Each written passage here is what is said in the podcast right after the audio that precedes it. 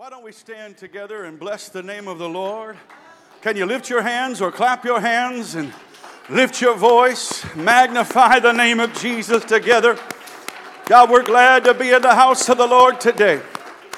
We praise and worship you this morning, Lord. Hallelujah. We lift you up, God. Praise God. While you're standing, let's go to the word of the Lord, 1 Peter chapter 2. And. Uh, We'll begin reading at verse 19. Amen. Want to thank all of you for being here. Welcome you in the name of the Lord. It is good to see you today. All of you joining us online, God bless you. We're welcome you. We're praying for you in Jesus' name. First Peter 2, beginning at verse 19. For this is thankworthy if a man for conscience toward God endure grief, suffering wrongfully. For what glory is it if, when you are buffeted for your faults, you shall take it patiently? But if, when you do well and suffer for it, you take it patiently, this is acceptable with God. For even hereunto, when you are called, because Christ also suffered for us, leaving us an example that you should follow his steps who did no sin, neither was guile found in his mouth, who, when he was reviled, reviled not again. When he suffered, he threatened not, but committed himself to him that judges righteously, who his own self bare our sins in his body on the tree, that we, being dead to sins, should live unto righteousness, by whose stripes you were healed. For you were as sheep going astray, but are now returned unto the shepherd and bishop of your souls. Amen. For just a few minutes of your time this morning, I'm going to teach, preach on this subject acceptable suffering. Acceptable suffering. Why don't we pray together? Lord Jesus, we declare it and believe it that this is your church and not ours, and you and your word alone saves and delivers and heals. You know every situation, person, struggle, issue. And we thank you that your word is anointed and appointed for this moment in time. So now, in the authority of your word, Lord, let every spirit of hindrance be bound and cast out. And Lord, let us come to the full realization of what you want to say today, for without you, we are nothing. Lord Jesus, let there be a demonstration of your spirit and confirm your word with signs following today. And let me walk in your spirit and not my flesh. In Jesus' name. And would everyone say amen? Amen. amen. You may be seated. The Lord bless you. Now, with a title like Acceptable Suffering, I'm sure it's maybe already caused some of you to say, hmm, I wonder where this is going. I wonder what this message is all going to be about. Well, let me explain why, besides God talking to my spirit, why I chose this title. In verse 20, it says, For what glory is it if when you are buffeted for your faults, you should take it patiently? But if when you do well and suffer for it, there's that word suffer or suffering, you take it patiently, this is acceptable uh, with God. And so, from those two words in that verse, acceptable and suffer, is my title, Acceptable Suffering. You see, if we patiently endure through the suffering of the consequences of our own wrongdoing, well, there's no credit for that. And all of us have sinned, all of us have come short, and all of us know that sometimes there is that baggage that comes along with what we used to do. Now, we should not let it discourage us. We should not let it remind us of our past because we're certainly forgiven by the grace of God. We should neither think that we're less of a person but we all know that sometimes consequences come as the result of something that we did. So if, if we suffer for that, that's we don't get necessarily credit for that. We just we're persevering, praise God. But if we suffer when we don't deserve it, if we patiently endure when we're doing good and we suffer for it, God receives that as an acceptable sacrifice. God says, I'm pleased with that because they're enduring some sort of unjust suffering. They don't deserve it. Now, no one likes to suffer. I I have yet to meet a person who raises their hand and volunteers and says, Pick me. I'd like to suffer this week.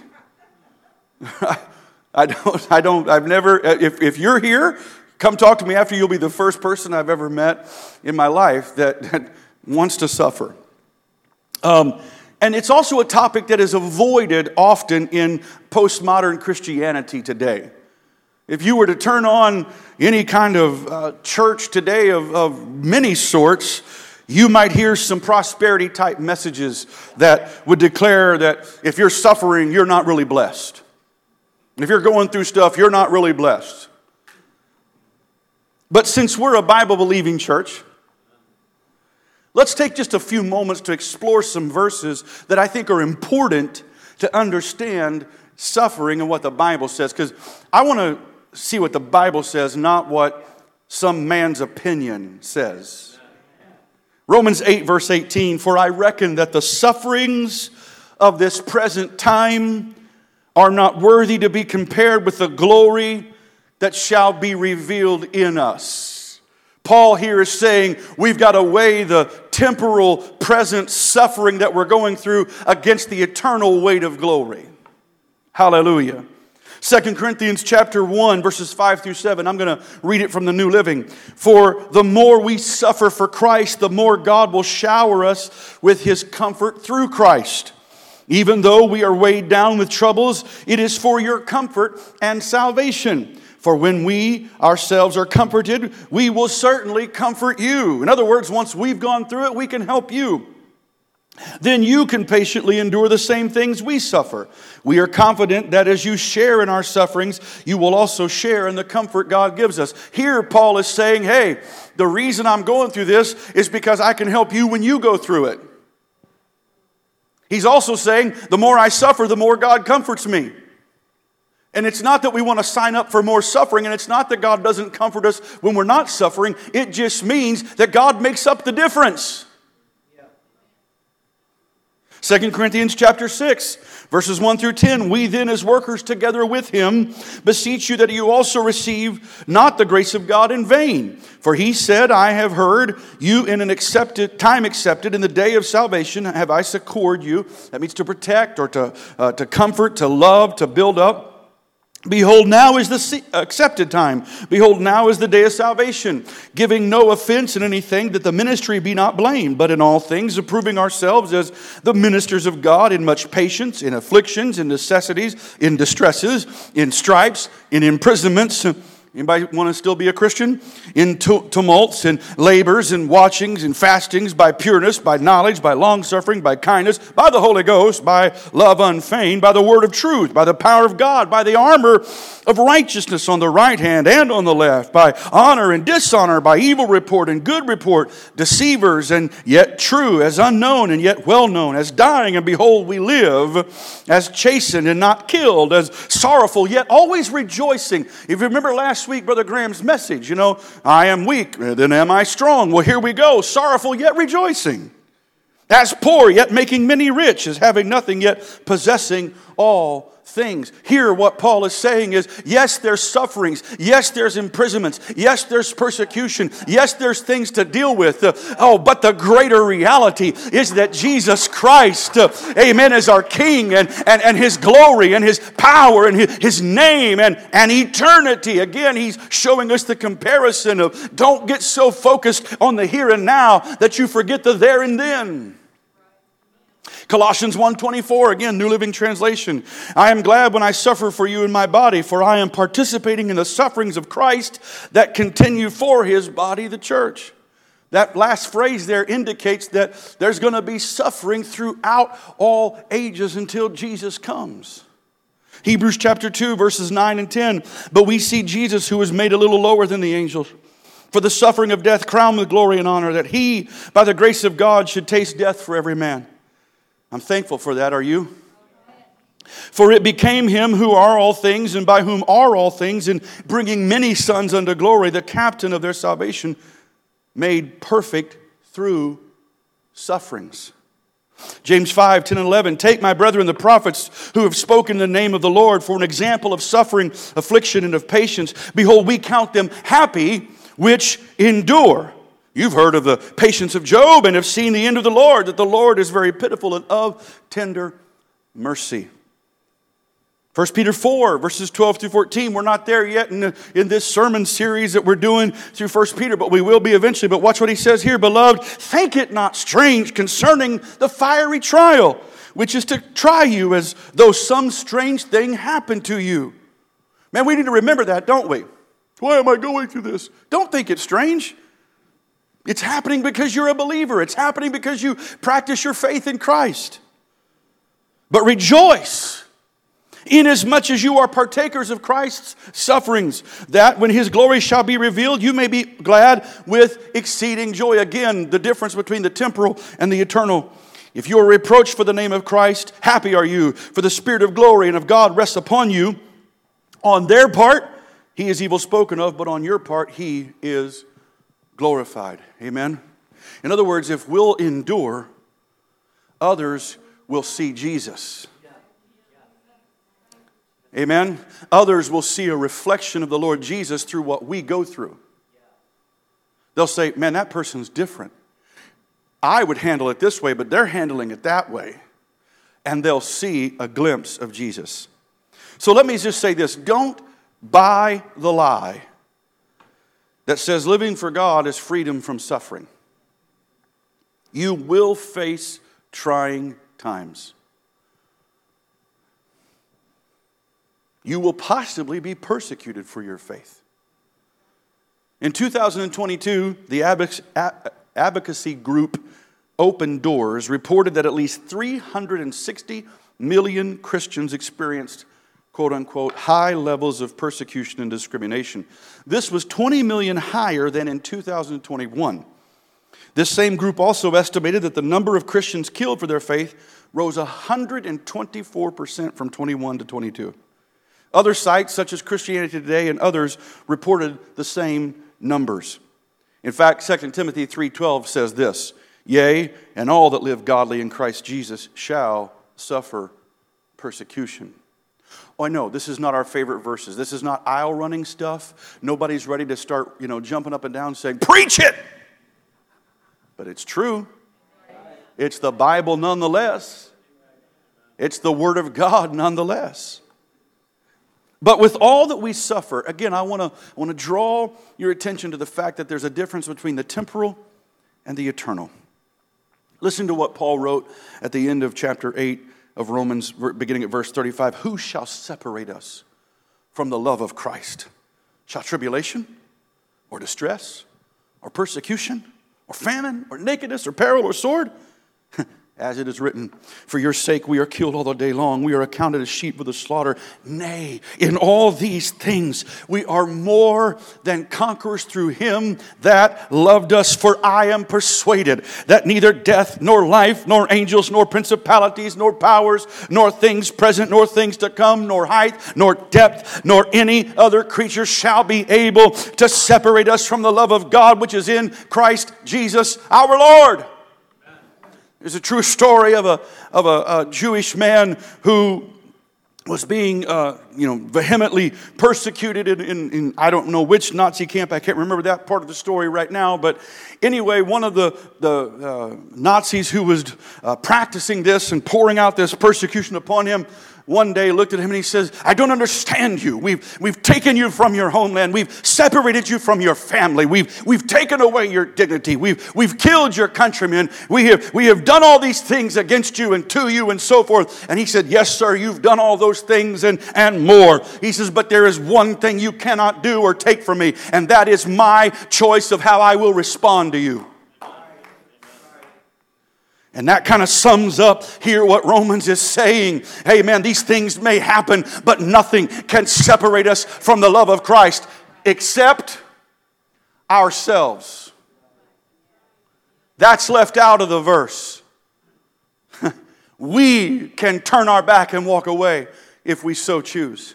I just don't choose. Hallelujah. Real quickly, before I move on into 1 Peter here uh, and, and, get to the, the heart of, uh, of our text, I want to give you a three pronged approach to endure suffering. It's found in Romans 12 12. I like verses like that because they're easy to remember. 12 12. Okay, so here we go. Romans 12 12. Here it is. Rejoicing in hope, number one.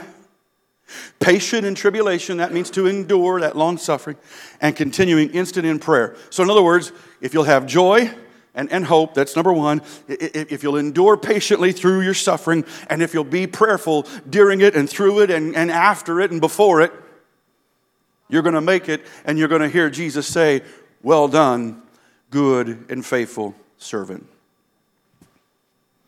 Well, let's take a look here and dig into, the ver- into our text a little bit deeper. 1 Peter chapter 2 verses 19 and 20. For this is a thankworthy for this is thankworthy if a man for conscience toward God endure grief suffering wrongfully. For what glory is it when you are buffeted for your faults, you shall take it patiently. But if when you do well and suffer for it, you take it patiently, this is acceptable to God. So, first of all, let me just say a good conscience is how you endure acceptable suffering. That's why we bring our thoughts captive to the obedience of Christ. That's because we think differently.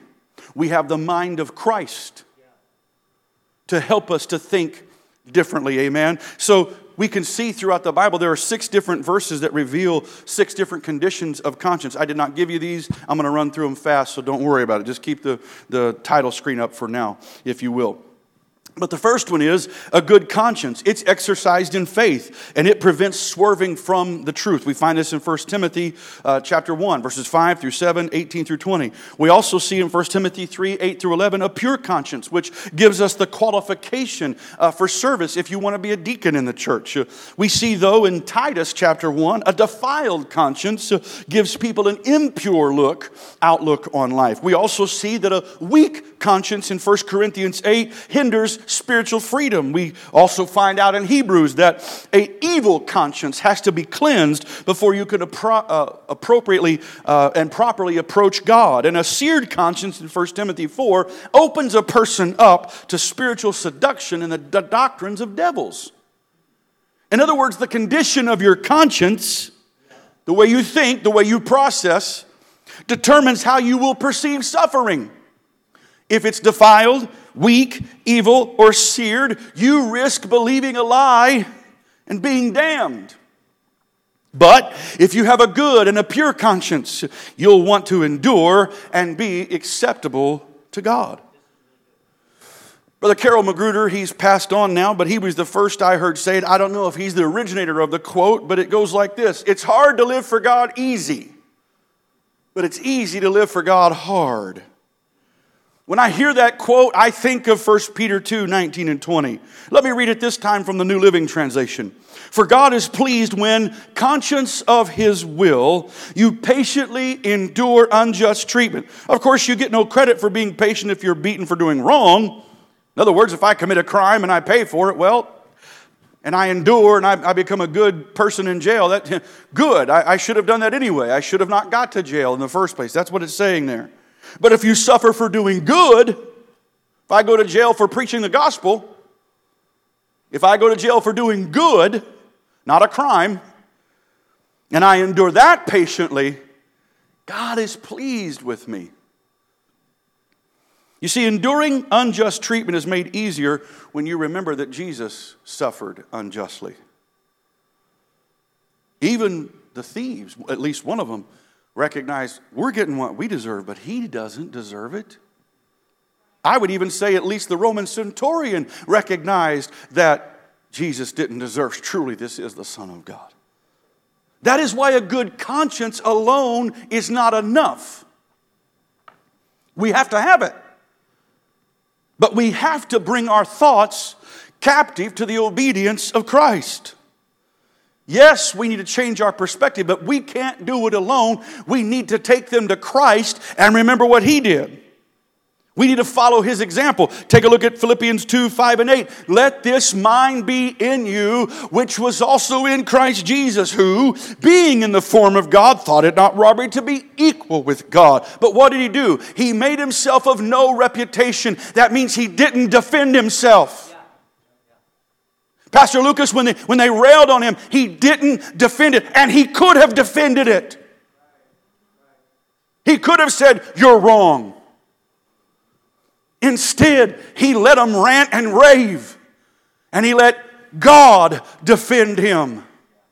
Can I tell you, we could learn about that a little bit. Well, I've got to stand up for myself. You do? Really? The Bible says, stand still and see the salvation of the Lord.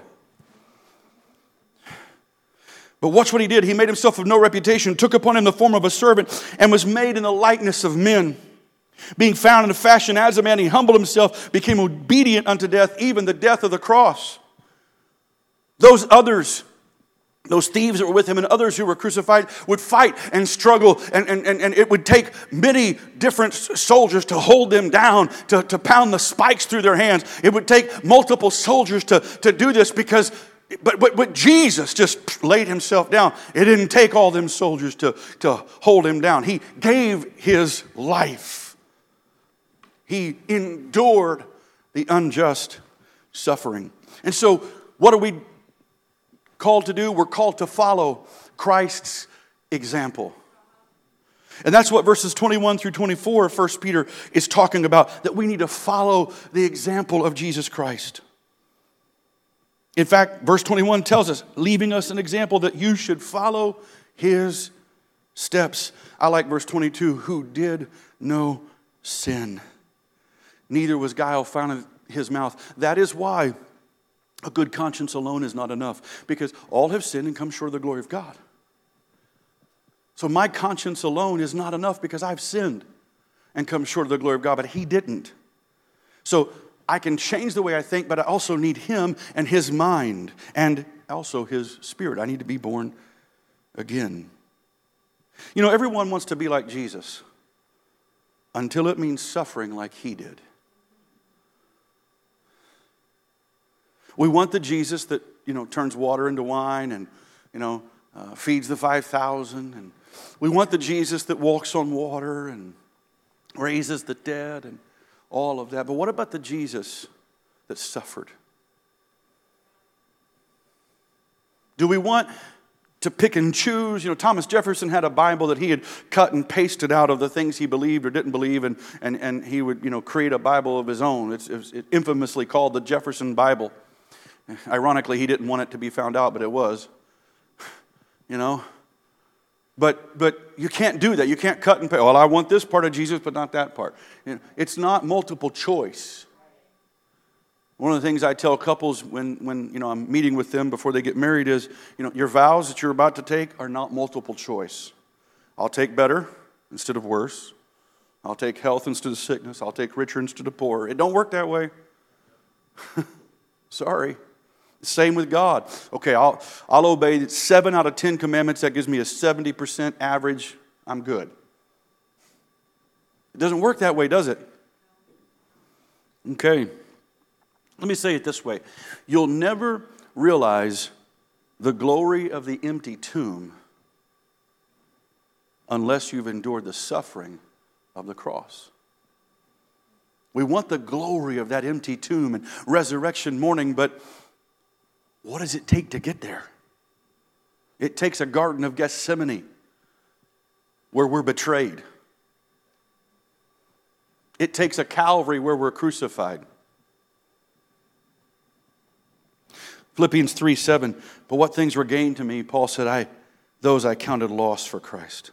Yea, doubtless, and I count all things but loss for the excellency of the knowledge of Christ Jesus, my Lord, for whom I have suffered the loss of all things, and do count them but dung that I may win Christ and be found in him, not having my own righteousness, which is of the law, but that which is through faith of Christ, the righteousness of which is of God by faith, that I may know him. Watch this in the power of his resurrection and the fellowship of his sufferings, being made conformable unto his death, if by any means I might attain unto the resurrection of the dead. Jesus did nothing to deserve Calvary. He willingly became flesh and willingly became our sin so that he could reconcile and redeem us, making it possible for us to become his righteousness. That's why he's the mediator between God and man. Popular preachers will tell you don't worry about suffering. God shields you from all that. But that's not what the Bible teaches. He is our shield. He is our buckler. He is our, our protection. But sometimes we walk through the valley of the shadow of death, and he's, He hasn't left us, He's with us. Sometimes we face dark trials and dark situations, but He's there and He's our light despite the darkness. You know, I can, I can relate here, and let me just, let me just say this. I, I, I want to, I believe in miracles, I've seen them. And I, I know I'm going to see more. I've experienced them. And although I haven't been persecuted for my faith, as, as some have, like that advocacy group uh, reported, I have been ridiculed, I have been mocked. I have had people tell me they don't believe the truth anymore and leave, walk out the door, never to return, turning their back on God. I can relate to Paul because there's been a few Demases that I've worked with that have loved this present world more than the gospel. And in those moments, I have suffered some mental and emotional trauma asking myself, what did I do wrong? What could I have done better? So on and so forth. One of those times I was sitting right over here on the front row and I'm just, you know, why me, God, and all this stuff.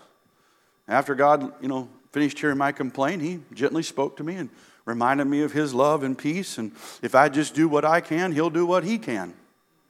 In other words, you know, Myron, you be Myron and I'll be God. You see, our, our, our, desire to not suffer, our desire to, to forego some of these things is because we want to be God. It goes all the way back to the garden. If you'll eat this fruit, you'll be like God. I'm already like God. I ain't eating your dumb fruit. But I don't need to be God. Amen. Jesus' example enables me and you to, um, to endure and to persevere. You know, Jesus loved Judas even though he betrayed him. Jesus loved Peter even though he denied him. Jesus loved his disciples even though they all abandoned him except John. Jesus loved the remnant of Israel even though most of them rejected him. And so, when I suffer, I'll do my best to follow Christ's example.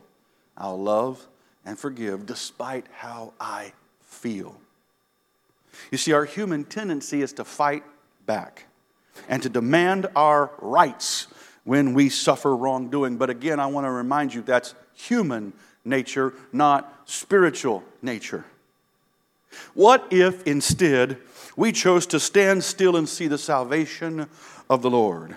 Could it be that God would defend us as we submit to Him and let Him fight our battles? I think so. Listen to what Romans 12, 16 through 21 says. Be of the same mind toward another. Mind not high things, but condescend to men of low estate. And that doesn't mean to be condescending, it means to, you know, get on their level with them. Be not wise in your own conceits. Recompense to no man evil for evil. That's the carnal way. He hit me, I'm going to hit him. That's the carnal way. Provide things honest in the sight of all men. If it be possible, as much as lies in you, live peaceably with all men. I like that verse because some people don't want to live peaceably. But I need to do everything I can. I need to exhaust every resource I have in order to try that. And if, if, if it fails, at least I've tried. Dearly beloved, avenge not your, yourselves. Let me read that again. Dearly beloved, avenge not yourselves. That includes Facebook. I'm going to read that one more time just for, you know, it's good preaching. Yeah, I know, man. I'm trying. Whew. Dearly beloved, avenge not yourselves but rather give place unto wrath. For it is written, Vengeance is mine, I will repay, saith the Lord. Therefore, if your enemy hunger, feed him. If he thirst, give him drink. For in so doing, you shall heap coals of fire on his head. I used to think that that meant you'd set them on fire. As a little kid, I'd hear that verse and I'd think, oh, I'm going to be good to them, all right. Their head's are going to catch on fire and they're going to burn. burn, sinner. Ah! You want to treat me that way, I'll be so good to you, you'll just catch on fire. You know? Can you imagine, by the way, can you imagine if really the little joke rhyme thing we used to say, you know, liar, liar, pants on fire? Can you imagine that really happened? Somebody's in court and they tell a lie and all of a sudden their pants catch on fire. you know? That'd be a good way to, you know, quell lying in the world. Whew, telling you. But that's not what that means, by the way. It doesn't mean that their head is going to catch on fire. It doesn't mean God's going to light, you know, some, some hot coals and use their head to barbecue with. It means they'll be shamed by what they did to you.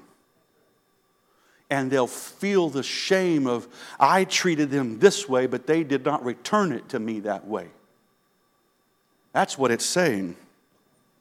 And that's why he ends with verse 21 by saying, Be not overcome of evil, but overcome evil with good.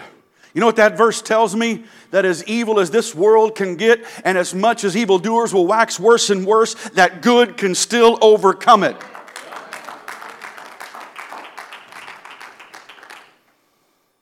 Did you know that duty is always connected to doctrine? Paul revealed this in his epistle to Titus. We got a lot of scriptures today. Uh, sometimes the media team likes to joke with me that I use a lot of scriptures, and my point is, well, it is a church, you know. I was at a youth camp one time, and I was the daytime camp teacher, and they, they said, "You got to use a lot of scriptures." I'm like, "Well, it's a Bible camp, right? I mean, that's what I thought I was supposed to use. I mean, I'll, come back tomorrow with Sports Illustrated if you want, but okay." Anyway, Titus two nine. Exhort servants to be obedient unto their own masters and to please them well in all things, not answering again, not stealing, but showing all good fidelity, that they may adorn the doctrine of God, our Savior, in all things. Notice how duty is related to doctrine. The duty of being a good servant, of just you know going through life without you know making you know upset the apple cart, if you will, reveals the doctrine of God. Verse 11, for the grace of God that brings salvation has appeared to all men. You know what God spoke to me when I was looking at this? You know how the grace of God appears? Through the dutiful practice of those who are suffering that all of a sudden I'm being mistreated by my boss, I'm being mistreated by my neighbor, I'm suffering over here, and I return good for evil, and they see grace. Grace appears to all men through my actions. Jesus said to do good works so that others may see your good works and glorify your Father which is in heaven. So, me returning good for their evil reveals Jesus and reveals grace. And now grace comes to do what? To teach them to deny ungodliness. Wow. That's a new paradigm on that verse. Grace comes, and now they see it through my lifestyle, and I don't want to live that way anymore. I want to be like you. I don't want to be like me. Well, you don't want to be like me, you want to be like Jesus. Well, that's what I meant. Well, well let's do it. Let's let grace teach us to deny ungodliness and worldly lust. Let's live soberly and righteously and godly in this present world. Why? Here it is again the difference between the, the temporal and the eternal. Looking for that blessed hope and the glorious appearing of our great God and Savior Jesus Christ. You see, the reason I can return good for evil is because there's a hope beyond this world. There's a hope beyond the pain. There's a hope beyond the suffering. And if I die in my suffering, if, if somehow I am persecuted for my faith, my last breath here, my last thought here is my first in eternity with Him, who gave Himself for us that He might redeem us from all iniquity, purifying Himself a peculiar people, zealous of good works. You see, Peter writes his epistle, going back to our original text, and he also connects duty to doctrine, pointing to Jesus Christ, the suffering servant. And while it is inspired from God, I believe God also uses Peter's own experience to illustrate the message. And here's what the message is God's people serve through suffering. Get that in your mind. God's people serve through suffering. In his early days with Jesus, Peter opposed suffering and tried to stop Jesus from fulfilling his purpose on the cross. You might remember that story. I believe it's recorded in Matthew 16. Peter gets the keys to the kingdom, you know. God gives them to him, and boy, he's all that in a bag of Fritos, and whoo, I got the keys. A few verses later, Jesus is talking about suffering. He goes, No, Lord, it won't happen that way. And Jesus said, Get behind me, Satan. He was not calling Peter Satan. Peter had got lifted up in his pride. Peter had got lifted up in the here and now and didn't realize that Jesus come for a greater purpose. And, and since I got the keys, I'm going to lock that door. I ain't going to let you suffer. He said, No, no, no, no, no. That's, that's what Satan wants to do. I, I have to suffer. If you, if you jump to Luke after the, the resurrection and just before his ascension, he says, Thus it behooved Christ. In other words, it means it had to happen this way. There had to be a death and a burial and a resurrection, which so happens to be repentance and baptism in Jesus' name and the infilling of the Holy Spirit. It had to happen this way, Jesus said. He had to redeem us from under the law. And so, the vital lesson that Peter learned that day is we lead by serving and we serve by suffering. And this kind of suffering always leads to eternal glory. That's why it's called acceptable suffering. Peter goes on to encourage the church today, presenting three perspectives of Jesus Christ. First, he tells us here that he is our example to follow. We've kind of covered that a little bit from verses 21 through 23. Jesus proved uh, that a person, I want you to catch this, a person can be in the perfect will of God, be greatly loved by God, and still suffer unjustly. Let that just sink in for a minute. Jesus, as a man, I know he's all God, he's also all man. He wept, he was hungered, he was tired, he was thirsty, all of those things. He suffered, he felt the emotional trauma of betrayal, all those things. He proved that a person can be in the perfect will of God, be greatly loved by God, and still suffer unjustly.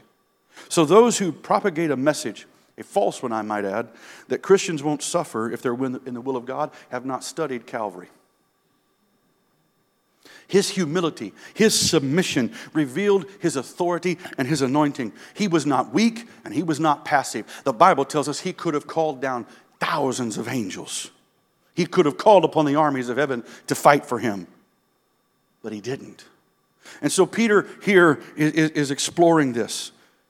And, and, and even though we are saved, and Peter is predominantly speaking to people that are saved, if you're not, you need to get saved because he tells us that Jesus is our substitute. And, and that substitute is both because we can't atone for our own sins, but that substitute is also what I mentioned earlier how that we need to have that good conscience, but we also need to make sure that we are filled with his spirit.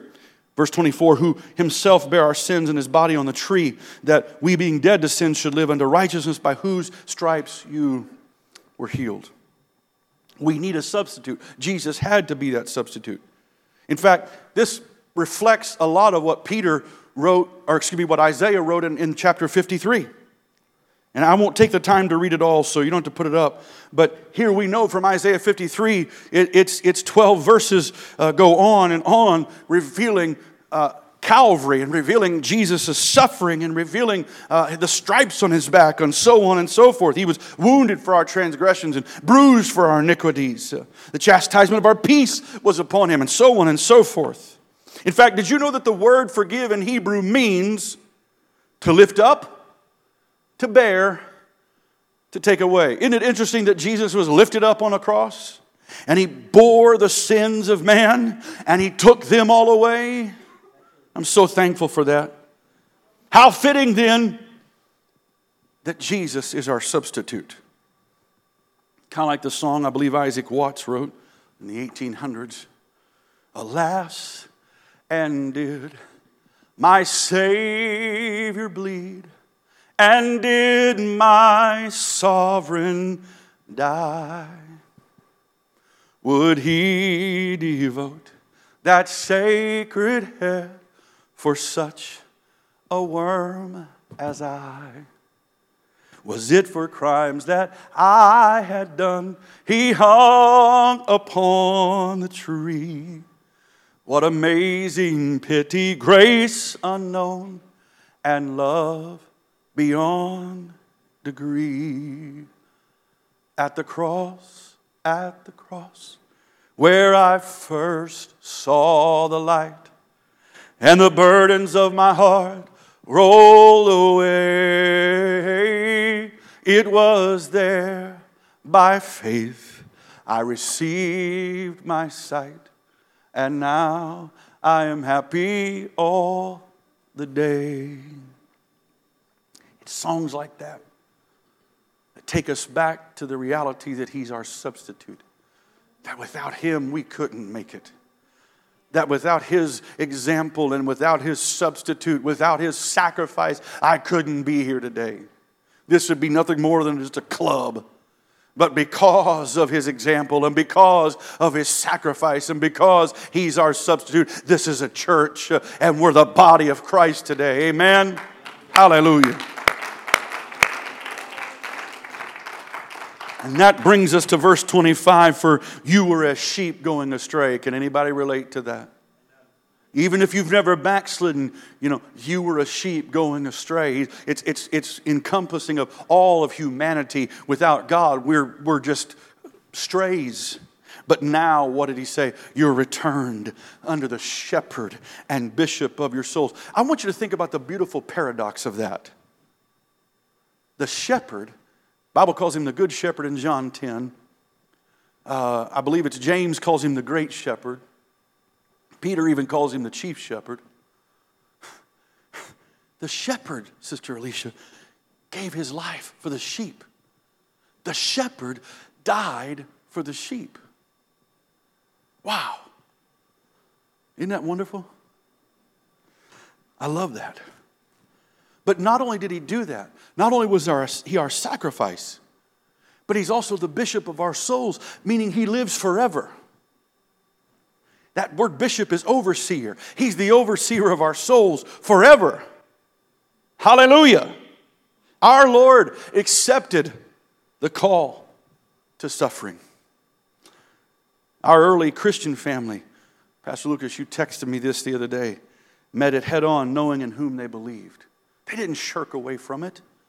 You study the, the early, the Bible, you study some of the first centuries and even, even on, and even today you can study of, of people, but they, they didn't shirk away from it. They, they embraced it. So should our commitment be any less? Many parts of the world we're seeing the church family persecuted. And these people are actively seeking God and, and they're paying the price that if they're found out, they could die. Some have stayed faithful through great sicknesses, life altering terminal diseases. I, I, can tell you one uh, story just real quickly, tell you the brief you know, bullet points of it the, uh, of, of a preacher that got Alzheimer's and and, and you know, have that glassy look and wouldn't remember things. And one day his wife came into his study and and that glassy look was gone and he was very clear and, and he spoke to her and he says i just want you to know i do not blame god. And, and in, a, in a moment of clarity begin to just witness to her and testify to her. She went into the kitchen crying and thanking god that maybe her husband was going to be healed. A few minutes later she comes back in the study and once again he was glassed over and he never again had a clear moment before his death. But it was as if god gave her a glimpse into his true heart to say i'm not judging god for this. I don't know why i've got this alzheimer's. I don't know why why I'm suffering with this. I preached healing my whole life. I don't know why God's healing me, but I'm going to trust Him to the end. And if, listen, if other people can do that, should we be expected to do any less? Are we committed to less? Hmm. How hard is it to preach God can heal and not experience it yourself? Listen, in this very church, there have been some who have received uh, uh, you know, a, a miracle and others who have not. Listen, as your pastor, there have been times I'm like, God, excuse me, what's going on here? There's people in this church that want to have children. And yet God takes me down to New Mexico and I'm walking by a couple and God says, Tell them they're going to have a child. I'm like, Really? What about the people I pastor? I'm, I'm, I'm being transparent with you for a minute to tell you that sometimes it doesn't make sense. But here's what I've learned to do I've learned to trust God despite what doesn't make sense. I've learned to persevere despite the, the, questions. Here's what I found out about God. You can ask Him all the questions you want to. He's never going to curse you. He's never going to damn you. He's never going to get upset with you for asking questions. He just might not answer them. But Psalm 119 the 11th stanza presents three questions that the psalmist asks, and not one of them get answered. But after each one, he says, Yet I will trust, and but I will. And there's a conjunction that follows each one of them that basically is saying, God, I might not get the answer to my question, but you're God and you're good, and I'm going to die serving you. It's the but if not kind of faith that three Hebrew boys had when they looked at a pagan king and said, You can turn it up as hot as you want to, you can make all the rules you want to, but we're going to die standing if that's what it means. We're not bowing to your idols. Can I tell somebody that even if God doesn't do it the way you think He should, you can still trust Him, you can still persevere, you can still endure because there is a day coming when there is no more death and there is no more sickness and there is no more pain. Hallelujah. And if I'll keep my eyes focused on that blessed hope, I'll realize then I can make it. Paul suffered with a thorn in his flesh, a messenger of Satan sent to buffet him. He asked the Lord three different times, Please remove this, please stop this. And God said, I'm not stopping it, but here's what I am going to do I'm going to give you sufficient grace to endure it. Because why? My strength is made perfect in weakness.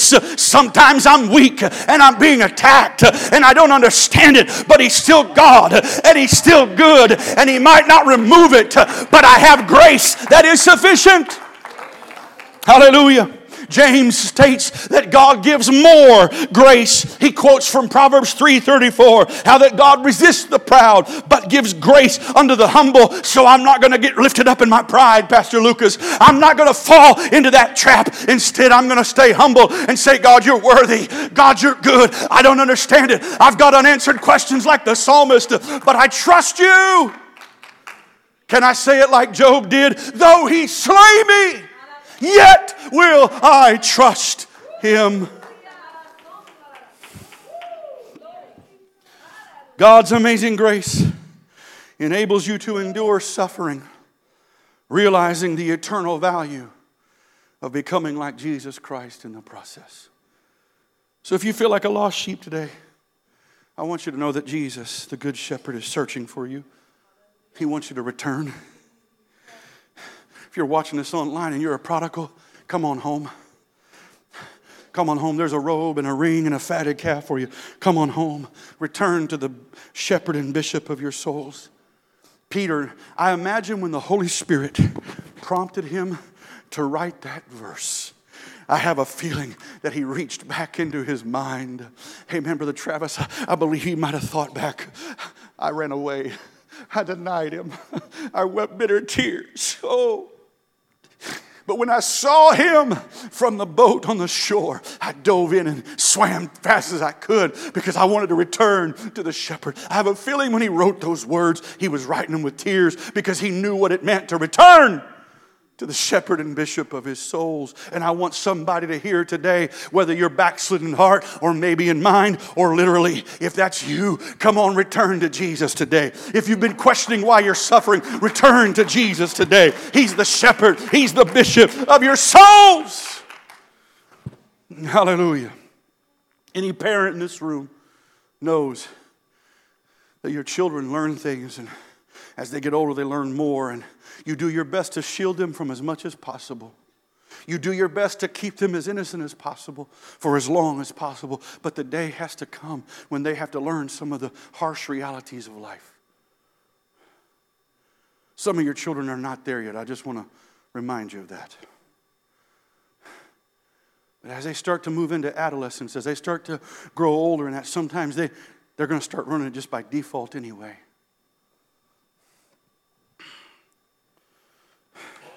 My point is, as a parent, sometimes you know what's best for your children. Don't you think God knows what's best for us? And so, Sister Nancy, let's stand together. I'm almost done. That question I mentioned a minute ago, I'm, I'm there in New Mexico, and God's telling me to prophesy over this couple, and they did get a baby. You heard the testimony. The brother was here, he preached, he shared it. I got to hold that child. I'm the surrogate papa now.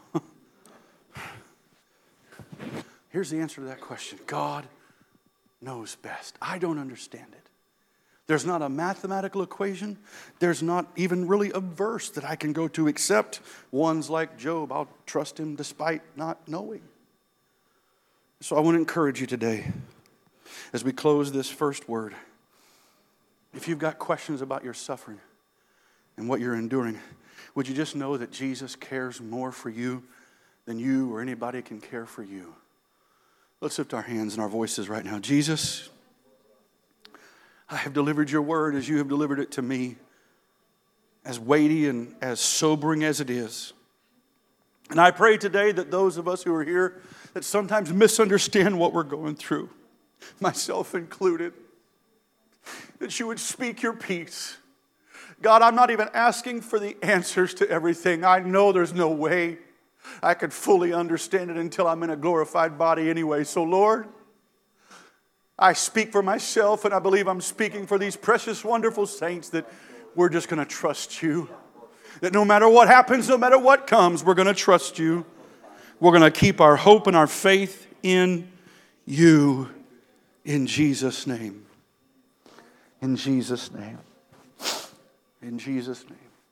Take some time during the break if you want to come around the front or whatever, but just take some time to meditate on this. And, and uh, today, take some time to think on this. God bless you. We'll see you in about 10 minutes. Hallelujah, Jesus.